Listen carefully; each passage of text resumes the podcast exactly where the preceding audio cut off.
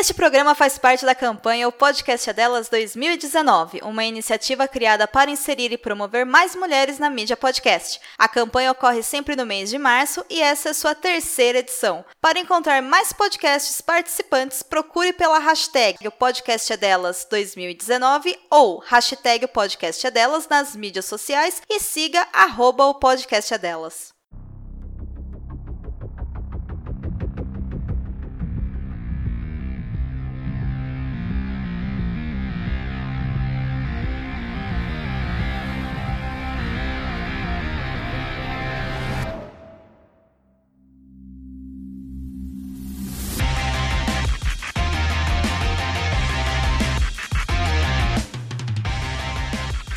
E estamos de volta com o BBCast, o seu podcast de automobilismo e outras nerds. No episódio de hoje vamos falar do ePrix de Sanya, na China. Mas antes vamos agradecer aos nossos apoiadores, Ricardo Bannerman, Maia Barbosa, Eliezer Teixeira, Luiz Félix, Arthur Felipe, Thiago Bullet e Rafael Celone. Não deixe de acessar a nossa campanha no Apoia-se. A sua ajuda é muito importante para continuarmos com os trabalhos aqui no Boletim do Paddock. Porém, agora voltando ao ePrix de Sanya, hoje aqui comigo eu tenho a Cíntia Venâncio e o Sérgio Milani. Bem-vinda, Cíntia.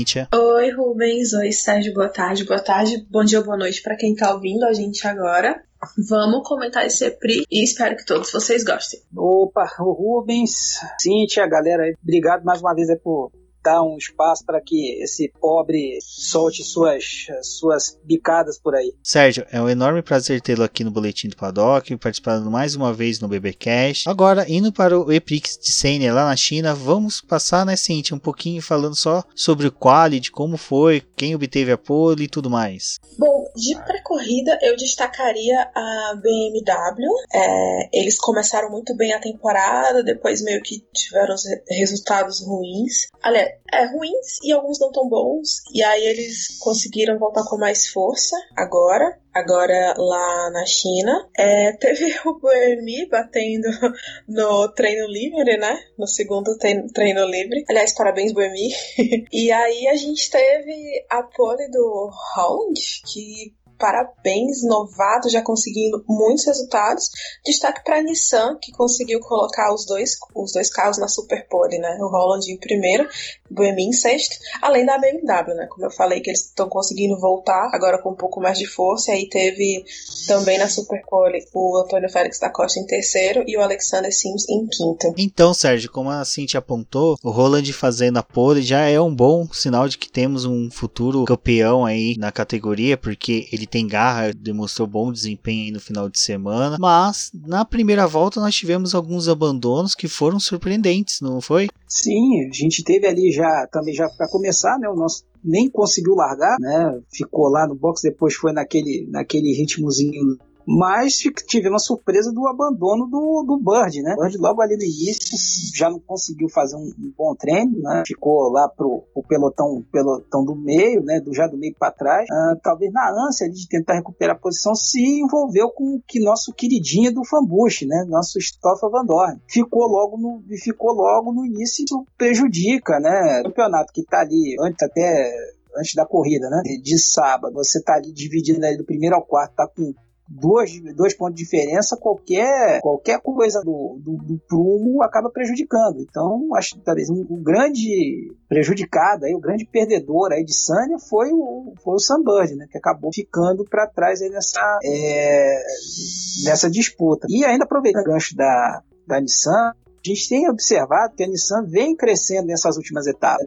Ela está dependendo transformar essa melhoria de, des- de desempenho em resultado. Vemos já assim, já está se tornando constante, né? Ou o Boemi ou o Holland é, participando aí da Superpole, andando bem. E pô, fez, ele fez assim, uma, uma ótima corrida. O Holland é um cara bom. Ele é um, é um inglês assim que precisaria de um pouquinho mais de marketing, porque ele fez uma boa base, ele fez uma boa temporada de Fórmula dois, né? Foi bem decente ali, estava andando no grupo da frente, só que acho que talvez essa coisa do marketing, né? Coisa de marketing pessoal para ele, alguma coisa, ele foi ser piloto, ele foi ser piloto de, de desenvolvimento da Williams, né? Então isso hoje não é uma boa, um bom lugar para ficar, né? Vamos vamos combinar, infelizmente. Então isso aí também já está sendo uma boa chance dele mostrar O, o valor dele e, opa, olha só, eu também, ó, gente, não, não tenho só o Landro, entendeu? Tem eu aqui, dá um, olha, é, filma eu, né? Oi, mamãe, tá aqui também querendo mostrar que, que pode ser um, um dos grandes nomes aí do automobilismo inglês, aí, não só colocando Fórmula um, mas de, outros, de outras categorias. Concordo, eu acho o, o Holland, ele vem realmente fazendo trabalho, trabalhos muito bons. A gente tira pela... Na corrida passada ele conseguiu largar em segundo lugar e já assumiu a ponta lá... na largada, né, porque o Van Dorn dormiu e tal, e na corrida anterior ele já tinha feito, ele tinha conseguido um quarto lugar e na largada ele já passou para segundo, entendeu? Então ele realmente mostra que ele é um piloto talentoso, apesar de jovem, e ele tem tudo para crescer aí. Voltando para a questão dos abandonos, o Sandberg, ele foi muito prejudicado nessa corrida porque ele chegou na China como líder do campeonato, né? E aí, por não ter completado a prova e não ter conseguido nenhum ponto, ele agora está em quarto lugar do campeonato, né? Então ele caiu aí três posições é, numa única corrida. E também tem o Felipe Nassi, né, que foi o primeiro a abandonar, abandonou na primeira volta ainda, problema no carro, uh, não, não achei aqui uma explicação é, concreta para o que aconteceu com ele, mas uh, pena, pena que a, a Dragon não está conseguindo entregar um bom carro para ele, porque ele... É a terceira corrida, né, que ele participou.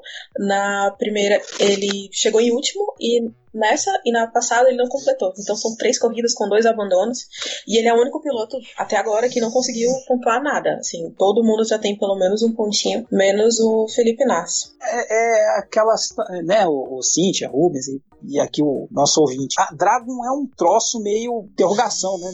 Daí a gente é. vê que a gente se pergunta, né, ou alguns, alguns maltratam, bom, os maldosos vão dizer que competência não é genética, né? Não vamos esquecer que o, o chefe da Dragon é o nosso Jay Penske. Por acaso ser filho de um tal de Roger Penske, só um cara que tem uma equipezinha de fundo de quintal lá nos Estados Unidos. Uhum. Né? O cara corre de corrida de rolimã lá. E, e, e tem, de certa forma, o apoio do grupo Penske, né? Ele é um dos... Lá, o, o trem de força é produzido por eles, né? Então uhum. a gente fica questionando, assim, que é um cara que, assim, uma, um, um pessoal que tem, de certa forma, como grupo empresarial é, de automobilismo, de automob... vamos colocar assim, interessante por trás, né? E não e fica fazendo esse tipo de... Assim, até agora tá passando vergonha, de certa forma. Tudo bem, acho que na primeira etapa eles até foram razoavelmente bem, né? Lá na, na, na Arábia, mas depois, assim, tá sendo um... um, um eu fiquei muito contente com essa coisa do... Ah, você tá voltando para monoposto, só que, assim, é... acaba queimando, né? Tudo bem que, assim, quem... é aquela... Quem acompanha a categoria sabe que a Dragon ah, é aquela coisa que pode acontecer a qualquer momento, né? Tem potencial, a gente está discutindo se tem potencial. Ah, em princípio, ah, dinheiro não é problema, mas falta aquela coisa para dar o a qualquer momento. Ainda mais numa categoria como a Fórmula E, que está embolada, pô, sabe assim, chega agora, não pode acontecer em Roma, da equipe é, ter um bom desempenho. Mas, é, são... É, automobilismo tem dessas coisas, não, não, não tem muito o que fazer, né? Mas só que vai ser chato se acontecer a Dragon andar bem rumo, porque o Nasser não vai estar tá lá, né? O Nasser vai estar lá e vai estar tá andando de ímpia, então vai voltar alguém, é, então vai ser é, exatamente. Isso aí. É, e só é, fazendo aqui um adendo nessa questão dos, dos abandonos e resultados ruins, eu tinha falado que o O Nasser foi o único que não pontuou ainda, mas eu tô vendo aqui a tabela do campeonato. Não é só ele, tá? O Tom Dilma Daniel também não tá zerado ainda, não tem nada. E aí, falando em resultados ruins, vamos só falar aqui brevemente do Nelsinho, que ele só tem um ponto. O décimo lugar que ele conseguiu ainda na Arábia Saudita, primeira etapa. E depois nada. E as três últimas corridas ele também não conseguiu completar. Então, olha... Alguém está precisando de um banhozinho de sal grosso com uns galinhos de arruda, porque não tá fácil. Não tá fácil. É, mas pelo menos dessa vez, agora uh, em Sanya, ele andou, pelo menos assim, que era uma coisa que o pessoal, entre aspas, pessoal, né, entre aspas, cobrava, era justamente dele andar perto do Evans. Ele andou, dali o Evans e ele andaram juntos o tempo todo, né, classificação, uhum. Na corrida, se você for, entre aspas, o Volta, você vai ver que tá, eles andaram juntos o tempo todo. Então foi ali, foi um... Foi, de certa forma, infelicidade dessa vez. Acho que assim, uhum. Você vê que não foi uma coisa só com ele. O Evans também não, não desenvolveu esse fim de semana. Assim, tem que dar um... Assim, é fazer, é, é fazer a relativização. Tudo bem, é brabo. Uh, ele tá aí batendo cabeça, né? Mas assim, dessa vez, assim, não foi uma coisa só com ele.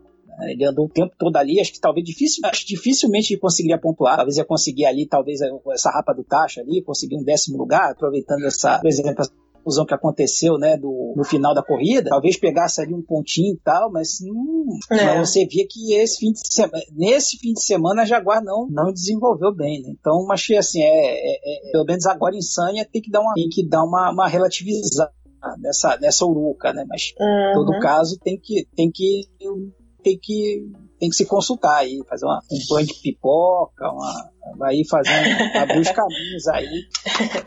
É, a gente, no off aqui, galera, a gente tinha combinado de fazer algumas curiosidades sobre a Fórmula E. Eu tava vendo, essa corrida de Sanya foi a que mais teve abandonos até agora, de todas as temporadas. Foram dos vinte e dois carros que largaram, sete não completaram. Então foi aí... É, pois é, então foi o Piquet, o Sims, o Paffett, o Lopes, o Van Dorn, o Bird e o Nasser. Então foram sete pilotos aí que não, não completaram a prova. E aí, se você um dia participar de algum quiz, saiba que foi Sanya dois mil e dezenove até agora que teve o maior número de abandono. Vamos, vamos combinar também, agora você tá falando aí, o Paffett só apareceu aí, né? Nessa lista. Então. então. Não, o Paffett é um caso, como a gente até brincou aqui uma vez, o Paffett tinha um caso a ser, a ser estudado, né? Que eu acho que ele já se, quase se aposentou como piloto de teste da, da, da McLaren, né? Acho que talvez foi o piloto de teste que foi mais piloto de teste sem ter andado, era sensacional, né? Apesar de ser um, um bom piloto, ele, lá do D T M, mandando bem demais, né? Ser um ótimo piloto, mas até a, na, na, nessa temporada ele não fez absolutamente nada, eu só me lembro eu só me lembro dele aparecendo, rodando lá em Santiago, é o máximo que eu me lembro dele.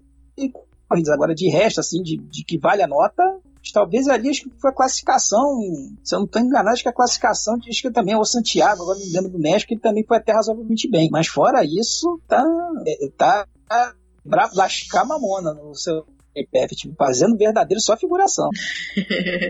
Pois é. Bom, no nosso último... Mas vamos, então, mas vamos voltar para a corrida, né? Ah, exatamente. é, vamos. E agora, realmente, voltando à corrida, vamos falar do modo ataque, né? Que na última edição eu critiquei que o local onde havia sido colocado o modo ataque no, G... no ePrix do México tinha sido um local ruim para os pilotos poderem é, pegar, né? O modo ataque, ativar o modo ataque. E dessa vez, novamente, eles colocaram no lugar péssimo. Até o próprio Lucas de Graça adorou o local onde foi colocado, né, Cintia? Acho que vale a pena a gente dar uma comentada sobre isso. É, é, exato. Foi um lugar bem cretininho, assim, de colocar. Eu tô em dúvida se foi mais difícil... Se não tivesse sido mais difícil que na Arábia, foi tão difícil quanto. É, então, foi tão difícil quanto. Porque eu lembro que, depois da corrida da Arábia, teve uma galera que reclamou bastante do local onde estava o modo ataque.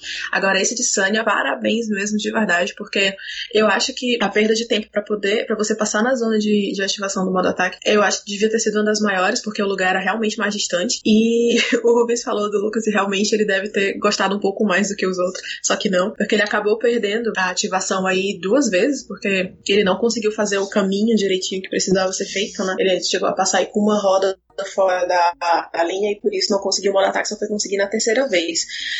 É, esse ajuste deve ser feito para não ser, para não ser tão uh, difícil de conseguir, né? É para ser difícil, mas não tanto. A gente viu ali que os primeiros colocados, eles estavam muito próximos, é tanto que eles demoraram muito a passar pela, pela zona de ativação lá do modo ataque, porque se alguém saísse, com certeza ia perder posição e não ia conseguir recuperar, porque a pista de Sanya, parabéns para quem pensou naquela pista, que desgraça travada, que olha, o, o Verne merece muitos aplausos por ter conseguido aquela ultrapassagem, mas é, eu acho que o modo ataque não deve ser difícil De, de, é, de ativar desse jeito, entendeu? Senão meio que é, o, o, o diferencial ele perde o atrativo, né? O modo ataque foi uma inovação que veio para essa temporada que é muito boa. Eu gosto, assim, gosto desde a primeira corrida, mas uh, eu acho que não precisa ser tão difícil, né? O que, que você acha, Melania? É, é, eu concordo contigo nesse aspecto. Acho que, assim, tudo bem que acho que eles tentam fazer uma questão de... de sensação, né? Já que eu vou ter mais aí vinte e cinco, né, kW de,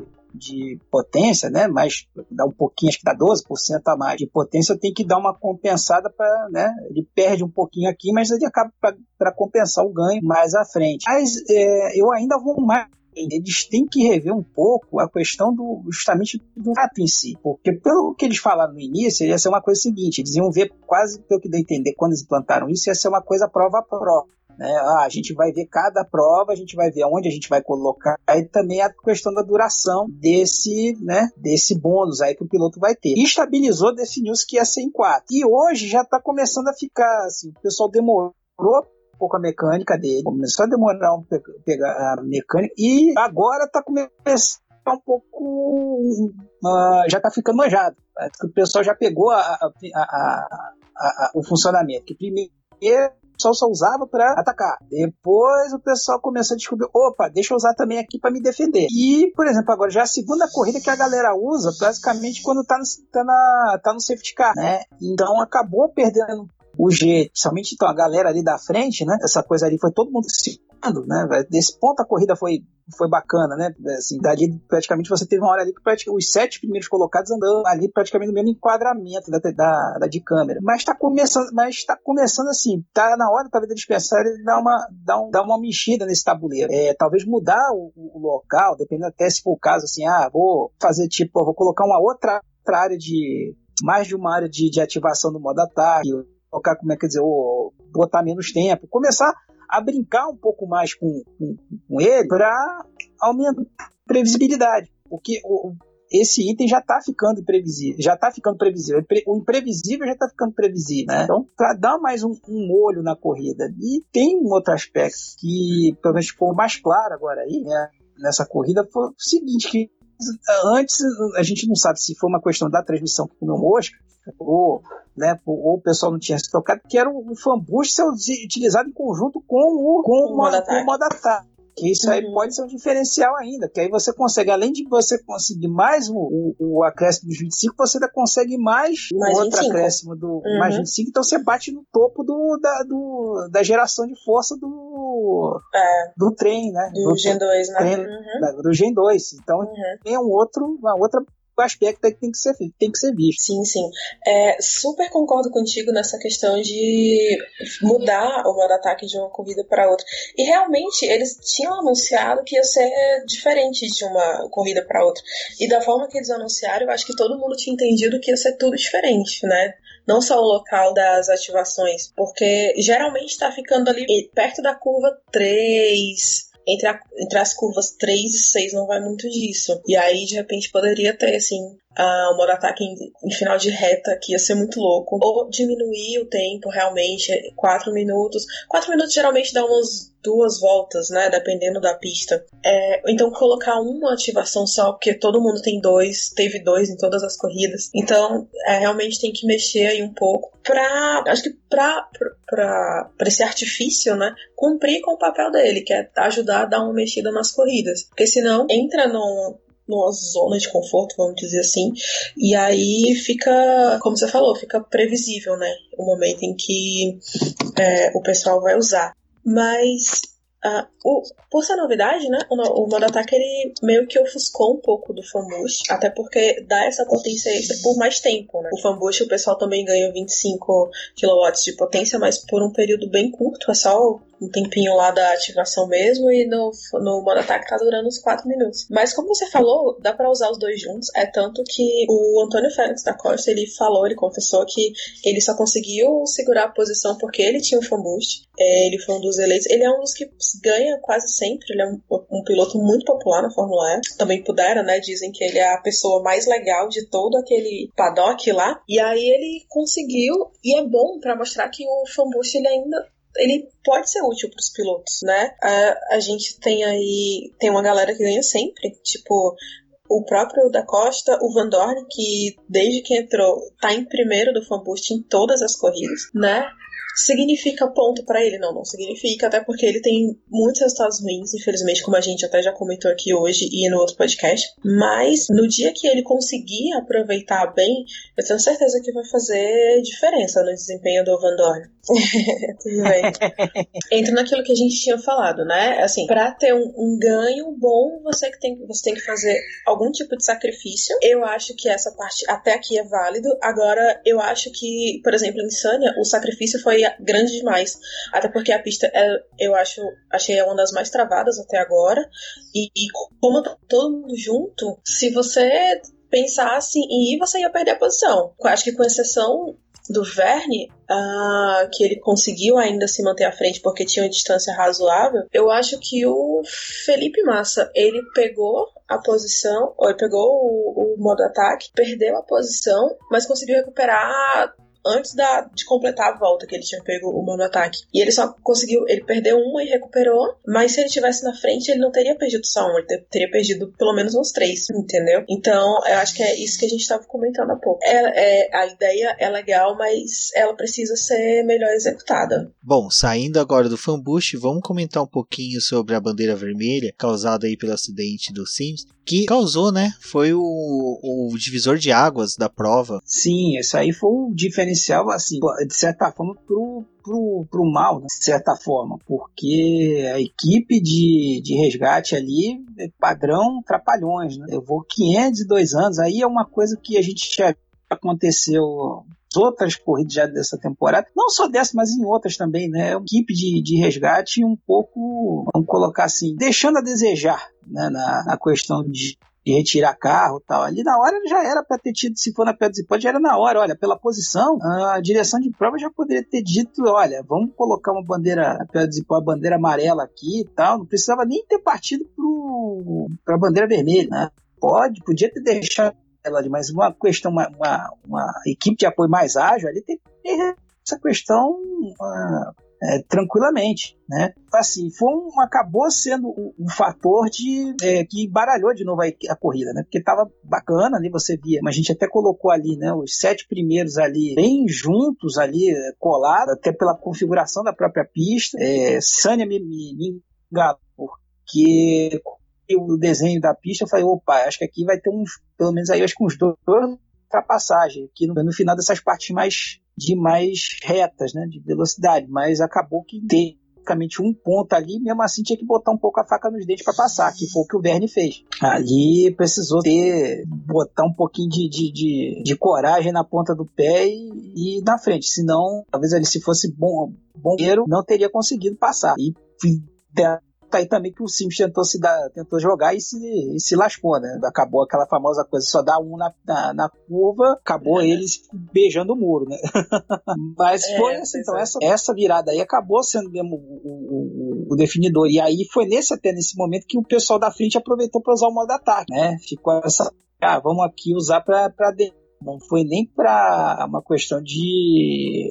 a posição, apesar de estar todo mundo junto ali, foi uma questão mesmo de defesa, já que todo mundo está usando, também vão usar, né? Uhum. Aquela famosa lei de trânsito, todo mundo a sessenta, eu vou andar a sessenta, se está todo mundo a duzentos, eu vou andar a duzentos, foi mais ou menos nessa, nessa linha. Então ficou ali, parecia que assim, se criou aquela, aquela expectativa que talvez o pessoal ia para cima e não, e acabou não acontecendo. Uhum. Né? Uhum. É, exato, exato. E, assim, realmente é, a Fórmula E ela tem que melhorar essa questão dos fiscais. Não é a primeira bandeira vermelha da temporada, uh, não é a primeira vez que eles demoram a decidir dar a primeira bandeira, a bandeira vermelha, aliás, e não é a primeira vez que demoram na remoção do carro da pista. Então, assim, como o Milani falou muito bem, o carro ele ficou numa posição esquisita ali na pista. Claramente dava pra ver que ia atrapalhar o, os outros pilotos. Então... a bandeira vermelha deveria ter sido mais rápida, ou então a remoção mesmo poderia ter sido feita mais rapidamente, porque como eles estavam a princípio no full course yellow com safety car, os pilotos eles tinham que andar no máximo com cinquenta quilômetros por hora, então é, daria para fazer a remoção sim, do carro do Sims, e assim, demorou dez minutos para acontecer, o piloto ficou dez minutos dentro do carro lá, só esperando a decisão da, da direção de prova. Então, eu acho que é o tipo de falha que, assim, o pessoal tem que se reunir, tem que ver e dizer, gente, olha, isso não pode mais acontecer. Vamos é, criar melhor, um plano melhor para executar quando os carros ficarem dessa forma, nessa posição na pista, porque foram vinte minutos perdidos, perdidos, né? Assim, tudo bem que recupera depois, mas você quebra o ritmo da corrida, entendeu? Então, e aí acontece o quê? Os pilotos vão pro box, as equipes são permitidas de mexer nos carros, a B M W trocou o bico do carro do Antônio, entendeu? Assim, é, geralmente em outras categorias, bandeira vermelha, ninguém pega no carro. Então, tava todo mundo lá, fazendo os ajustes que tinha que fazer. E esse tipo de coisa, ele se influencia no resultado da corrida depois. É, lembrando aquela de do México, que a Nissan estava com os dois carros, ia pontuar, ia, levar, ia ter pódio com os dois carros, e no final ficou sem bateria, porque é, eles tiveram esse tempo de fazer ajuste, não fizeram ajuste, fizeram ajuste demais, e quando voltou para a corrida, chegou no final da corrida, o, os carros ficaram sem bateria e nem os carros pontuou. Ia ter pódio para os dois, né? Então, assim, isso precisa ser mais conversado, mais alinhado, porque é o tipo de erro que não dá para continuar acontecendo. Muito bem, Cíntia. E dentro desses erros que você apontou, acho que algo que a gente pode falar agora é referente às punições, né, que continuam a demorar a ser decididas. Durante a transmissão a gente vê que tal carro, tal carro, tal piloto está sendo investigado, mas só que a decisão só está vindo bem posterior à corrida. Então eu acho que seria interessante a gente conversar um pouquinho sobre questões de punições, essa demora que a, que a, a Fórmula E tem, a direção da Fórmula E tem em mostrar, né, em falar, em relatar, em trazer o resultado das punições. E uma ideia que acho que poderia ser pautada para eles é que eles pegassem um intervalo aí no meio da temporada ou pós-temporada e sentassem, conversassem, dialogassem referente a essas questões das punições, criassem é, mecanismos onde que ao ver uma infração, alguma falha de algum piloto, a punição fosse logo fosse aplicado o mais rápido possível, porque tudo isso mexe com estratégia. O momento crucial é dentro da corrida, então você tem que ter foco exatamente na corrida e não se a punição vai ser aplicada ou não após a corrida e se isso vai modificar ou não o quadro, o resultado final. Exatamente. É... principalmente nessas questões mais subjetivas, como o acidente, por exemplo, né? Então, durante a corrida a gente viu várias, várias notificações aparecendo na tela de incidente envolvendo carro tal, entrou em investigação. E assim, muita... acho que não deu nada. Acho que só o Boemi foi punido depois. Caso do acidente, a gente vai falar daqui a pouco. Mas, assim, o resultado demorou pra sair. Ainda bem que ele tava mais é, do meio pro final do grid, dentro da zona de pontuação ainda, mas do meio pro final do grid. Não foi que nem na, na corrida passada, que é, o Sunbird foi pro pódio, fez festa e tudo. E ele só soube quatro, cinco horas depois que tinha perdido os pontos da... da Do, do vencedor. Então, assim, realmente tem que decidir todo mundo, tem que reunir, junto com a F I A também, porque a fiscalização, a F I A tá envolvida, né? Então, é, você precisa criar regras, entendeu? Pra, e fazer com que essas coisas sejam decididas rápido, porque a corrida acaba muito rápido. A corrida de Fórmula E dura, sei lá, não dura cinquenta minutos, né? quarenta e cinco minutos mais uma volta, quarenta e seis, quarenta e sete, dependendo da pista. Então... isso tem que ser tomado muito rápido, tem que ser decidido rápido, em respeito principalmente às equipes e pilotos, mas também para o público, né? Porque a gente assiste uma coisa e tem aquele resultado e, e fica feliz ou fica triste, e aí horas depois o resultado muda, aí você já fica feliz ou triste ou fica puto, entendeu? Então, assim, alguém, alguém precisa levantar e dizer, gente, a gente tem que organizar isso aqui, tá? É a quinta temporada... assim, já dá pra... já era pra ter noção de que tá muito redondo, entendeu? Não era mais pra tá acontecendo esse tipo de, de erro. É, o problema nem eu vejo, né, nem questão de falta de regra. A regra tem, a questão é a aplicação da regra. Não colocar desse jeito. Ah, porque você vê isso, assim, essa temporada tá ficando um pouco mais ah, gritante, essa questão. As outras também já aconteceram no C M L. E como você falou, é uma corrida de tiro curto, então tem que ser uma coisa assim, de ação, de aplicação mais rápida. É uma questão de, de sentar ali, é, como você colocou, F I A, as equipes, tal, ó, nós vamos fazer, nós vamos fazer assado, né? Porque assim, hoje a impressão que dá é que fica uma coisa assim, ah, a gente vai ver, não sei o que, tal. Pelo menos já teve uma coisa mais rápida essa, essa prova, aparentemente, que aí você já teve lá, não só teve o Verne também, que foi, teve... E, a questão de avaliação, Félix da Costa também, que teve lá uma parte de investigação que não deu em nada, mas assim, é procurar aplicar mais rapidamente. Uma corrida de tiro rápido, assim, já falamos isso até no podcast passado, é, a Fórmula E tá virando um pouquinho já folclore isso, né? É, não, é, não é, você já viu isso aí, né, uma nem duas vezes, o pessoal falou, ah, tá bom, ah, teve a corrida, tá ok, é, daqui a quantas horas vai dar o definitivo, né?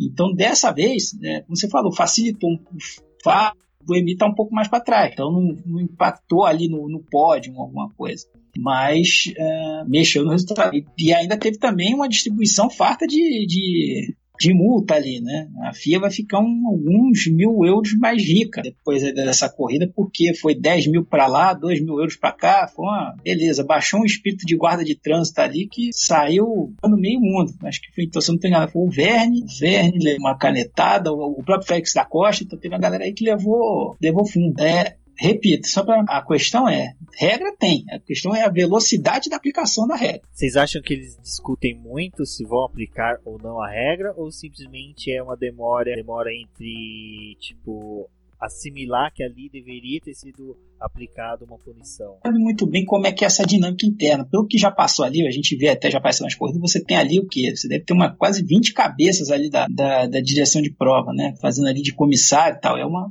uma cabeçada. Você não sabe se você tem que chegar a uma, uma decisão conjunta ali, se você é uma coisa, o diretor de prova tem o poder de uh, dar uma punição de...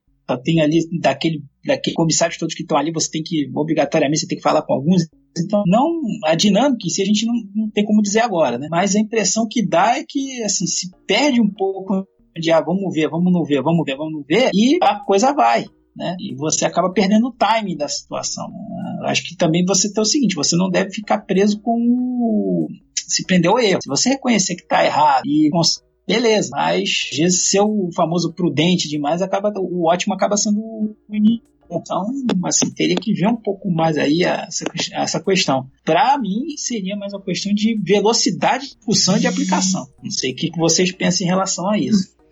Ah, sim, claro, concordo. É, realmente, a gente vê nas cabines de transmissão, na, durante a transmissão, que realmente tem muita gente. Então, pode ser que esteja faltando alguém para decidir, entendeu? A gente tá mais acostumado com a Fórmula um, então tem lá três, quatro fiscais por corrida, é uma quantidade menor de pessoas, e aí as decisões acabam saindo mais rapidamente. Então, se você, você é, sei lá, se você leva dois minutos para ouvir a, a, a opinião de quatro pessoas, tanto de tempo que você não demora para consultar vinte, vinte e cinco, sei lá como é que funciona o processo, esse processo de decisão das punições. É, então, eu acho que, assim, se quer ter mais gente, tem que ter uma pessoa que decida e decida rápido. Rápido, porque, é, como eu falei, né, assim, não dá pra esperar quatro horas, cinco horas pra poder você ter uma decisão de, de um acidente, entendeu? É, tudo, assim, por mais que você precise analisar direitinho e tal, talvez possa ter um, uma coisa de recurso da equipe, do piloto, enfim, não sei, também não sei como é que funciona esse processo. Acho que vale até pra gente tentar ver lá com os nossos amigos repórteres se eles conseguem alguma informação pra gente, mas, assim, é, demorar quatro, cinco horas pra tomar uma decisão é, é absurdo. Assim, Fórmula, eu te amo, mas precisamos conversar sobre isso. Saindo das punições, vamos para as tretas, porque parece que a Fórmula E é o ralo do automobilismo para atrair tretas, né? Então, infelizmente, os pilotos se aquecem para corridas e indo às suas redes sociais para fomentar as tretas e os fãs prosseguirem com elas. É, e aí, assim, não com muito orgulho, eu digo que os pilotos brasileiros, eles são, é, acho que eles são os que mais puxam essa questão de tretas entre pilotos. Ah, às vezes com razão, às vezes com não tanta razão assim. Por causa desse acidente, né, a gente teve o Lucas de Grassi muito furioso depois do, da corrida. Assim que a corrida acabou, ele foi lá tirar satisfação com o Rob Frantz.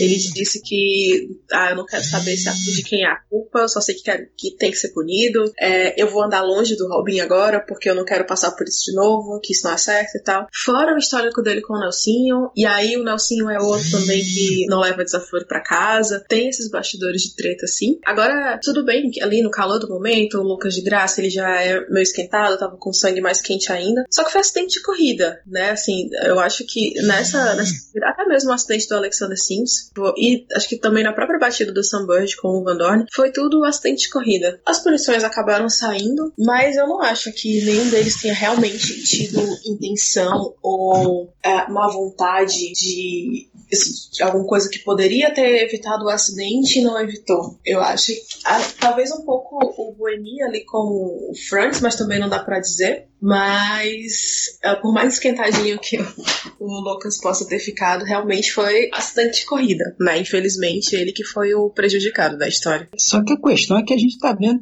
tá vendo que tem muito, ou tá tendo muito acidente de corrida, né? O pessoal tá, assim, tem onde que tá parecendo corrida de, de, de kart indoor, né? Você vê treta, tanto que a última treta que aconteceu foi justamente entre o, entre o Lotter e o, e o Bird, por conta da última corrida. O o Band foi lá meio que pedir desculpa pro Lotter, o Lotter falou, oh, eu não quero, não faço culpa dele, que não sei o quê, porque não é a primeira vez que isso acontece, tal e tal e tal. E nessa corrida mesmo, você viu que teve muito acidente, tiveram alguns toques ali, que não dá pra botar só na conta de, ah, o cara, fre- eu tô freando depois dele, uh, ele freou muito antes. Uh. Tem algumas coisas ali que poderiam ser evitadas. Acho que a, a F I A também tem um pouco de, de culpa nesse, nessa situação que vai se criando de treta, né? Treta até de certa forma é bom para chamar um pouco a atenção, né? Você, como agora o pessoal gosta de, de dizer bem, né? O storytelling da, da categoria, isso é bacana, mas você, assim, chama a atenção, mas por outro acaba poluindo, né? Acaba envenenando o, o clima. E tem que chegar também para eles meio que dizer o seguinte, olha garotada, seguinte, é bacana, acho que chama a atenção, a categoria bate muito nessa questão de competitividade, mas o pessoal tá, tá, tá confundindo competitividade com, com, com falta de noção. Tem algumas situações que você vê que um cara, um piloto profissional tá passando daquele jeito. Se você for ver uma corrida de uma corrida ali de amador, por exemplo, a corrida que eu faço, você vai dar punição e você vai entender, porra, você olha que o cara não fez por mal. E tem muitos casos aí que você vê que o cara não faz por mal, mas são situações que poderiam ser evitadas. Então passa também uma de, como é que dizer, em briefing, é, coisa fia chegar e olha, vamos baixar um pouco a bola. E fazer aquela coisa de é, juiz de futebol sair distribuindo amarelo. Distribuindo amarelo e se for o caso até distribuir vermelho, que aí pra, pra galera, opa, peraí, vamos, vamos sossegar. Eu acho que é bacana, a coisa tá disputada, nós chegamos aí, a melhor coisa, o maior exemplo disso, nós temos aí, nós tivemos o sexto vencedor diferente em seis corridas, mas você nota isso também, aí é outro aspecto também que a galera começa a discutir, porra, isso é o quê? É corrida de É corrida de demolição, né? É bate-bate, aí você começa a fazer aquela coisa, ah, vou começar a fazer tudo, bem que o automobilismo se acertar tem contato, tem algumas coisas tem contato, você vai ver NASCAR, você vai ver estoque, vai ver algumas coisas, de, principalmente turismo, tem contato, faz parte da, faz parte da, da, da corrida, mas a Fórmula, mas aí no caso da Fórmula E tá, tá passando o limite, então também já é uma outra pessoal verificar para não, além dessa questão das condições, para não descaracterizar, senão é dizer mesmo, não, a Fórmula E é entretenimento, já começa já uma série de, de, de, de pessoas aí falando, um monte de gente de, de pessoas ah não, Fórmula E tem que decidir se ela é competição ou é entretenimento e vai dando, isso, esse tipo de coisa vai dando, é, alimentando essa, esse discurso de quem acha que Fórmula E é entretenimento, não é competição, né? Então é, um, é uma, tem que ser vista com cuidado redobrado, para que você consiga mantendo essa, essa vibe crescente da categoria, porque senão daqui a pouco vai começar assim, ah, é aquela coisa o, é, é ali é, é, é o negócio e o, como é que eu dizer é gonzo, né? Coisa meio freak, é uma categoria freak, né? O bacana dela é porque ela é uma categoria freak, não é porque ela é disputada, porque ela está se falando aí, está desenvolvendo tecnologia, tá aí na, na ponta de uma série de situações. Não, ela vai ser uma categoria que ah, porque tem é, tem tem não sei o que, tem, tem então é o famoso buscar o equilíbrio. Sim, sim, exato, exato.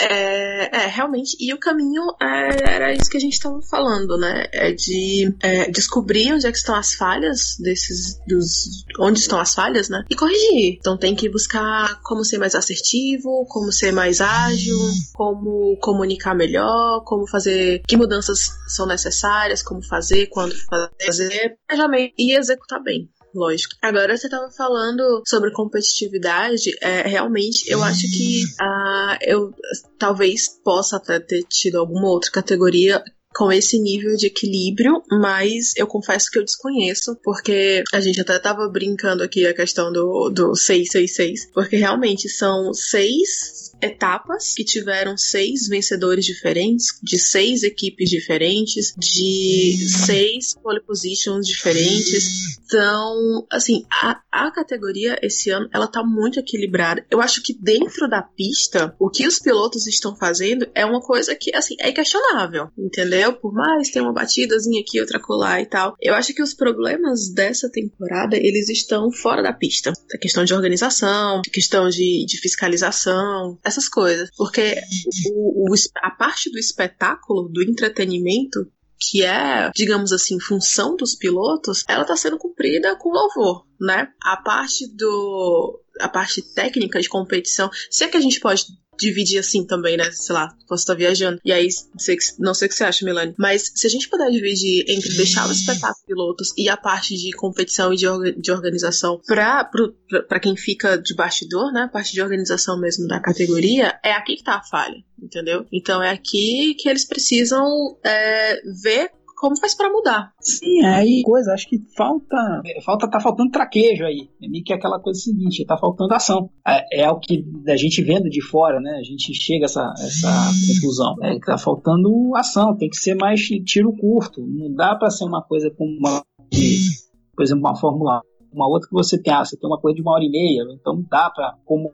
é, falta, tá faltando ação, tá faltando experiência aí, que tem que chegar e dar esse aí seria interessante mesmo pegar alguém de mais, aí confesso que já é orelhada, tá? Eu não sei exatamente ali a, a, a situação, mas a impressão que dá é que teria que pegar gente com mais rodagem de automobilismo para frente disso, porque aí você já com a experiência você consegue até chegar a uma, uma, uma conclusão mais rápida e não mexer tanto ou ser mais, é, ser mais uh, detalhado, por exemplo, para evitar o tipo que é com o de graça lá em Santiago, né? Que, que é aquela coisa que não ficou, em princípio, muito clara da, da questão do uso do freio. Então, tem, é, esse, é essas coisas que tem que se ver para não se botar em xeque a credibilidade da categoria, né? Então, acho que é um, essa linha que você está colocando mesmo, de olha, né? Vamos botar quem entende mesmo aqui do lado de fora e as equipes, ó, que assim, ó, cada um na sua, né? Então, tem que, tem que trabalhar melhor isso aí. Acho que o caminho talvez seja esse.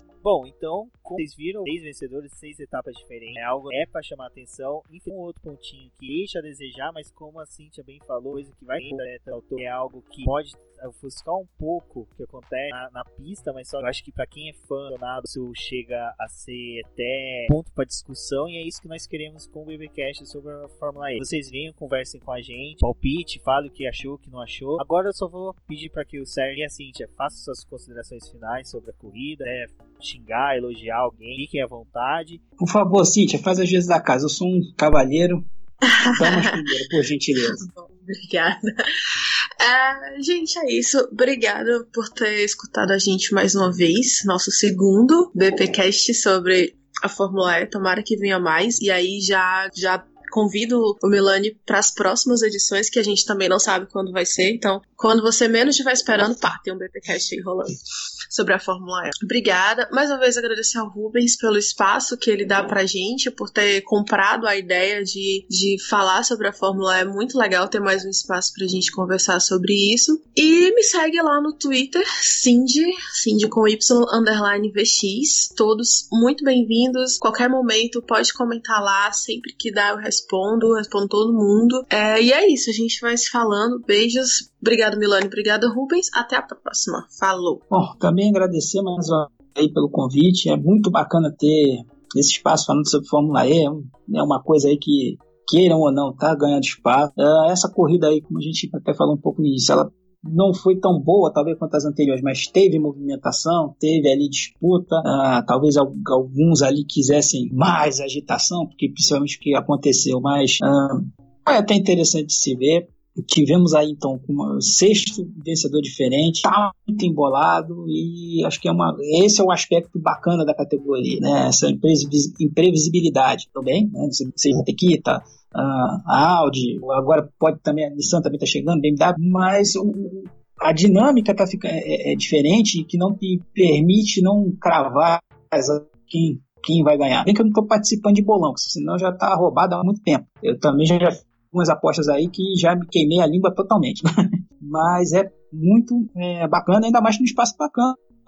O, o Boletim do Paddock, eu sou, acompanho e colaboro ah, com a minha visita sempre lá, estou sempre clicando, estou sempre curtindo, e de vez em quando ele deixa aí a gente falar um bando de bobagem aí, participar do bom, estar tá num lugar agradável com pessoas inteligentes e agradáveis, né? E para seguir aí, por favor, também deixar o meu recado aí, quem quiser seguir no Twitter, S Milani oitenta, né? S de sapo, M I L A N I oitenta, tá? Tá lá no Twitter, e a gente vai colocando aí para frente aí mais coisas, tá bom? e até a próxima aí. Obrigado, Sérgio. Obrigado, Cíntia, mais uma vez por ter comparecido. E eu agradeço a Cíntia por agarrar com unhas e dentes a categoria e fazer ela muito bem representada aqui no Boletim do Paddock. Aos ouvintes, mais uma vez, agradeço a presença de todos. Visitem o Boletim do Paddock, compartilhem e participem com o nosso podcast nas redes sociais. Forte abraço e até a próxima.